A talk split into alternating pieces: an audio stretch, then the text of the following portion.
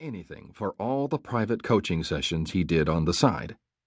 In fact, he told me he'd probably lost about $250,000 the previous year on the QB training business if you factored in the money he'd paid out to his coaches for their expenses and the public speaking opportunities he'd passed up.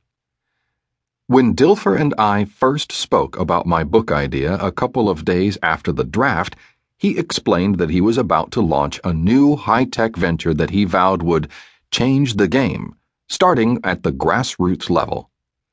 In reality, the business, fueled by his connections, commentary, and ESPN bandwidth, would permeate football at its highest level, too. TDFB, a holistic coaching ecosystem that unites coaches and expands their influence, would take hold from the top of the game and work its way down as much as it would the other way around. It sounded intriguing. The game had already changed, but how exactly would Dilfer's new QB training and evaluation model work?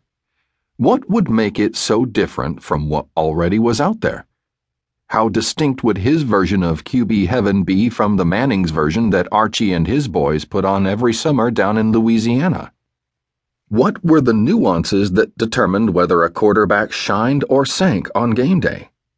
More specifically, what exactly was it that made Aaron Rodgers, a guy who had zero college scholarship offers out of high school, into a future Hall of Famer, or made Peyton Manning so unique?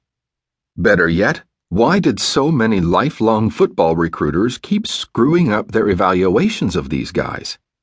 And, back to Neuheisel's point, what does a quarterback guru actually do?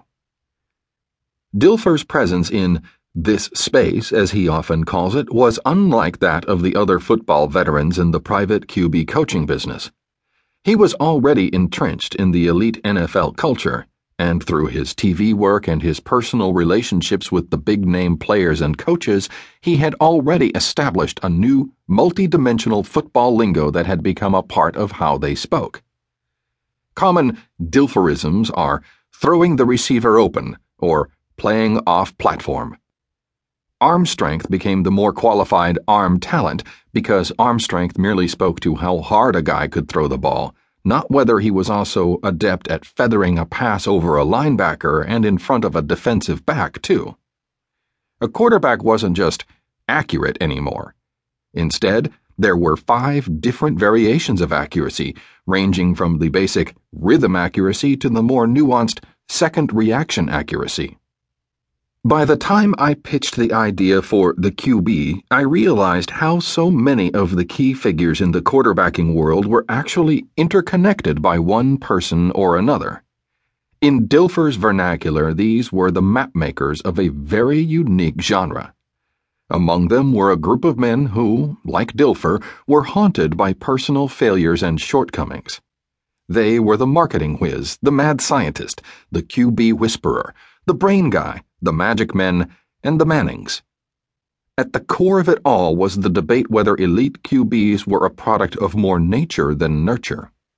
For my recruiting book, Meat Market, I had a chance to go behind the scenes for a real inside perspective at how the recruiting process actually works in big time college football.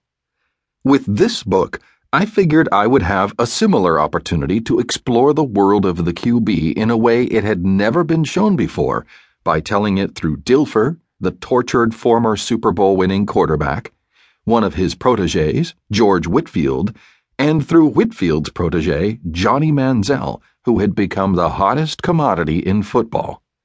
The book would have exclusive access to all three so the listener would be alongside Johnny Football, whether that meant he was in Dime City with Whitfield, assisting Dilfer's Elite 11 crew in Oregon mentoring high school quarterbacks ranked a lot higher than he ever was, or hunkered down in College Station with his Texas A&M coaches as he took the next steps in his development after becoming the first freshman to ever be awarded the Heisman Trophy. Manziel had blossomed under the tutelage of Whitfield and the coaches at Texas A&M, who managed to polish the undersized quarterback's raw skills without bogging him down with so much that it had hamstrung his rare improvisational wizardry. Such a balance can be tricky, where nature and nurture